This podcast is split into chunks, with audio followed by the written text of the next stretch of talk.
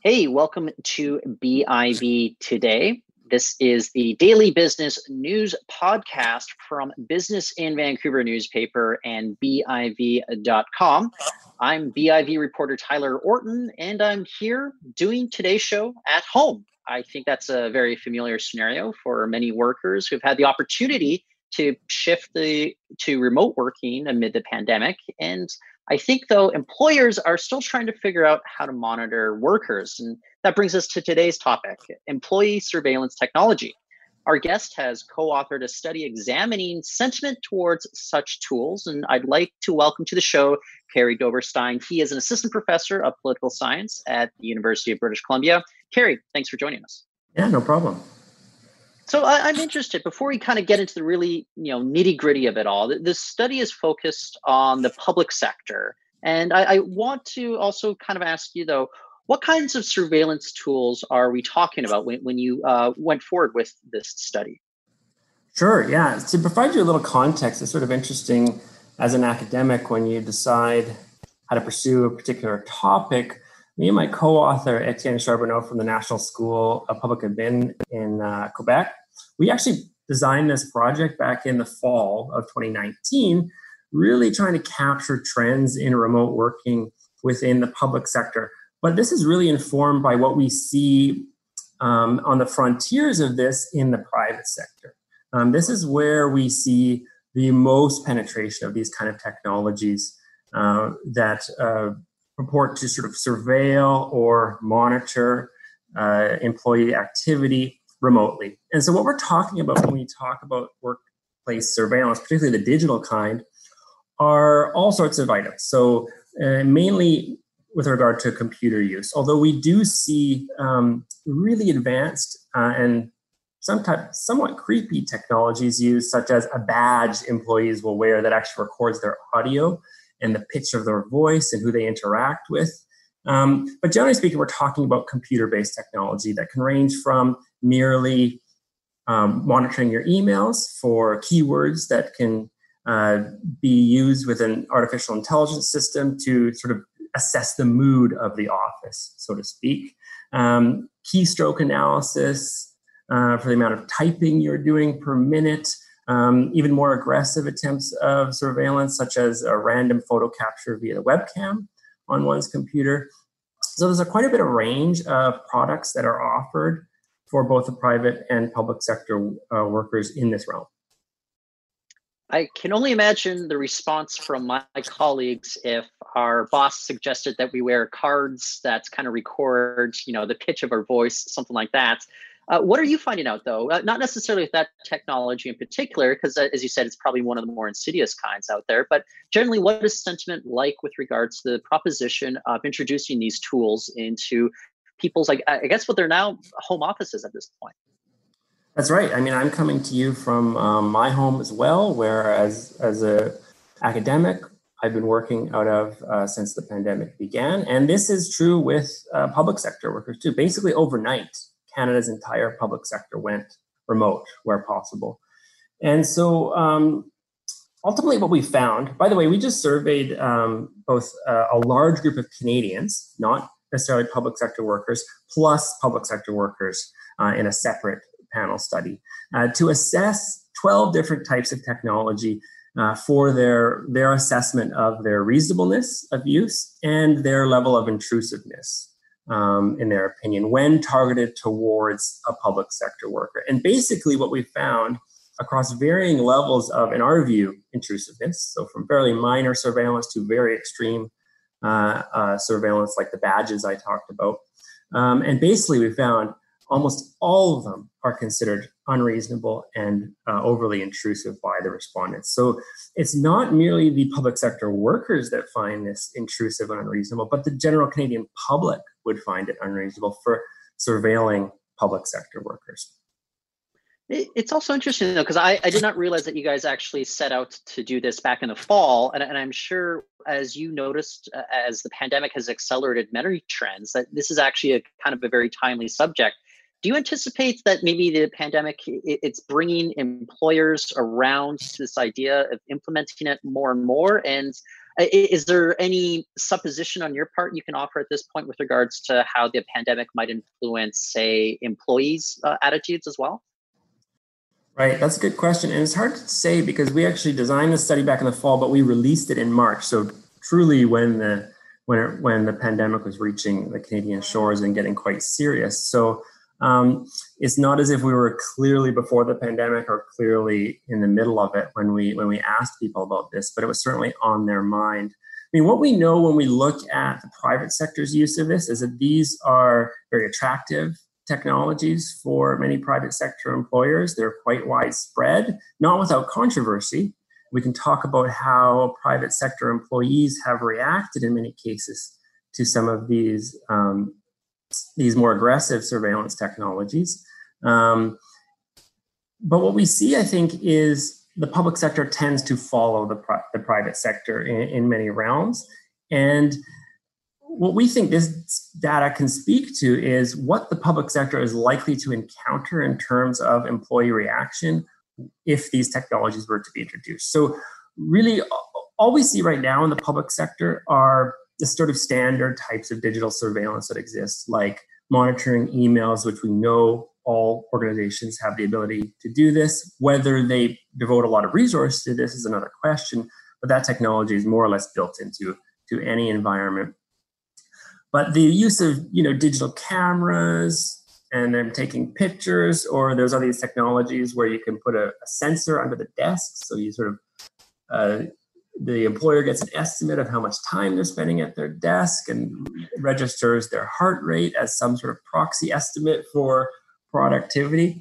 Um, and so I think what, what our data suggests is that, at least in the public sector, uh, we would we would expect the public sector employers to find a lot of resistance among uh, employees and the public would be behind them in terms of that resistance. So the conversation is a bit different, though, with respect to the private sector and the public sector, and we can talk about that if you want. Obviously, in the private sector, an employer enters into a contract with an employee, and they can more or less do whatever they like, and the employee can take it or leave it. There are really no or very few privacy uh, expectations in law or uh, in the private sector. The public sector is a bit different because, of course, you can embed some of these expectations about privacy within collective agreements. Um, and I think this is where our data can point to those professional associations and say, look, your your membership uh, would find this quite intrusive. Um, and, and thus could be a priority looking forward to the future when we see the potential for remote working to be institutionalized um, in a more widespread manner, assuming the pandemic um, ends uh, at some point. Well, I, I have to say, if I knew that, I don't know, there were monitors, you know, checking about whether or not I, I was absent from my desk. Um, I don't know, my personal stress levels, they, they might be elevated a little bit. But what do you think that it could poise for, say, I don't know, just company morale if a lot of people knew that they were being monitored at all times? Absolutely. So um, it's quite well established in the literature, uh, in organizational studies, that when employees feel over surveilled, and a lot of this is established pre digital surveillance, um, when people feel over surveilled, their, their trust in their, their supervisors and the organization as a whole is diminished, morale uh, suffers, and even, even you know, anger is the product uh, uh, of feeling over surveilled. And so it is not without cost that an employer contemplates putting these technologies into their organization. Um, it may achieve productivity gains on the margins depending on the technology used. If you have evidence, for example, that remote working has resulted in some shirking of duties that um, are unacceptable to you in your workplace, perhaps some light surveillance um, could encourage or discourage a little bit of shirking uh, and productivity. But some of these more extreme technologies, in our reading of uh, news coverage of them in in uh, certain private sector organizations, have more or less led to a revolt among employees. So the Telegraph newspaper in the UK had that um, that device I was talking about beneath desks that was sort of counting the time in front of the desk, reading their um, their heart rate, etc. And in a matter of months, the employees revolted and, and the technology was removed. So that's just sort of one example of employees sort of pushing back on this, but um, of course, not all employees sort of have that power in this type of relationship, and many employees will simply have to accept uh, surveillance uh, within their work environment. I'm curious though, but is there a bit of a divide between demographics, maybe in terms of age? Because you know, uh, technology has been with young people since the day they were born. I remember I, have had uh, internet since I was eight, but I remember my brothers it was just part of their lives ever since my younger brothers ever since they grew up and I, am wondering if your study looked into how age actually plays a role in sentiment towards these tools yeah that's a great question tyler so we we did think it it would and so uh, for this reason we explicitly carved out a disproportionate amount of our sample to grab young people basically to make sure we had enough young people in our sample of this survey to to really see if there was an age based um, effect here. And surprisingly, young people in many cases were more resistant to the more, more intrusive digital surveillance technologies than older cohorts. This was quite surprising given, I think, what you said and what I generally believe about young people and their use of technologies in their personal lives, which just, you know, as evidenced by their use of them, uh, seem to have uh, less problem with privacy invasions um, in their personal life, right? So with Facebook, Instagram, etc. The fact that we did not observe that when getting them to imagine a professional context, a work context, is interesting. Um, we don't really have an explanation for that. Perhaps it's they really conceptualize personal space versus professional life as, as quite different. Um, perhaps, although it's hard to imagine, young people don't really appreciate how invasive their social media platforms and apps are. Um, but ultimately, I think, well, the implications of that, for from our perspective, is that at least in the public sector, they're very concerned with renewal and making sure they can recruit young people to form the next generation of leadership in the public sector. And merely hoping that young people have a greater tolerance for digital surveillance uh, that will allow this to become institutionalized in the future is an incorrect assumption based on the findings of our studies. They are as resistant and in some cases more resistant to some of the more intrusive technologies that we um, we put in front of them in this survey well, I, I, think back about when I could have considered myself a young person. I, I just graduated from university, and my first job was actually at a, a, technology company, very large one. And they were very upfront about it. They said that uh, your monitors are being recorded at all times. Um, this is pre-smartphone era, so they said if you want to go to this bank of computers, you can go surf online during your breaks. That's where you can have kind of your your free time there. They they were very upfront about delineating what was work related and what was not. Do you think that you know employers, if they're going to implement this, that they have to have a very transparent conversation with employees, expect, expectations, etc.? Absolutely. And so, there, I mean, there's a there's a legal component to this, which you know, if um, a lot of jurisprudence has been established around you know old types of surveillance like cameras for example and so most courts have found that hidden cameras if you don't tell people there are cameras in your workplace and they um, don't have a reasonable expectation of there being a hidden camera uh, that can run afoul with the law so that's just one sort of obvious example of the transparency that's required on technology um, but it's a good idea i think for employers to be um, transparent, and ideally proactive with their employees about the use of these technologies. And one interesting finding in our in our study that relates to this is the technologies that garnered the most tolerance, although still considered unreasonable and intrusive, were the ones that had a, a clear performance link established with them. So, um, so for example, keystroke analysis,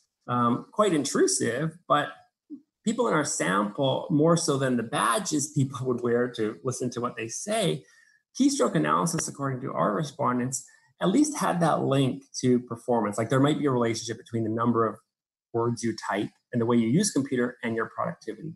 And so that provides a bit of a hint as to how an employer, whether the public or private sector, can approach their, their workforce with these technologies and really be explicit about what the purpose is behind them. and say, look, we're not just trying to like watch your body the entire day um, because we, you know, we're we're nosy. We have, you know, we've seen, for example, in the in the context of a rem, um, shift to remote working, slightly less productivity. We're trying to address this with this type of technology, and then engaging in that discussion um, collaboratively with employees would be, I think, a wiser strategy than simply, you know, stuffing it into an employment contract where people don't really read, and then people later discover that they are being um, surveilled their entire time in ways that make them uncomfortable. You know, this might just be your own personal opinion at this point, nothing that you touched on with regards to the study, but do you think the adoption of these tools, uh, it, it might just be inevitable at this point as we see this acceleration of trends brought on by the pandemic?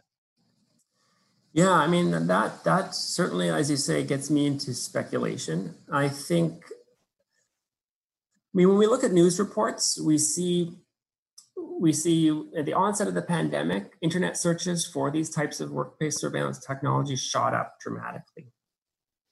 Um, we, you know, we need that investigative reporting uh, within the business community and the public sector to really get a measure of whether that has actually increased. Although um, intuition suggests it has increased. Whether in the long term it is uh, something that works to the competitive advantage of an organization is unclear. We really have to see what the employee's reaction to this really intrusive uh, surveillance can be. You can imagine that uh, multiple scenarios. Light surveillance could increase the productivity of an organization, thus giving incentive to more, more organizations to adopt this. Alternatively, you can imagine, uh, you know, we go in a direction where the most aggressive technology is put in place and it prompts a massive reaction um, and and fleet of employees from particular organizations, which sort of you know, uh, and then the movement sort of flames out. I imagine it's it would probably so, land somewhere in between. And I think what our data can speak to is, as every as in anything in life, balance. I think is key. There are legitimate uh, objectives of employers, whether in the public or private sector, to promote a productive workforce. Well, fascinating stuff that you are studying here. I'm totally interested in what the future holds for these surveillance tools. But in the meantime, Kerry, I just want to thank you for joining us on the show. And that was Kerry Doberstein. He is an assistant professor of political science at UBC. And that is it for the show today. But you can find more interviews and more stories at biv.com or else pick up our weekly newspaper. In the meantime, I'm Tyler Orton, and I want to thank everybody for listening today.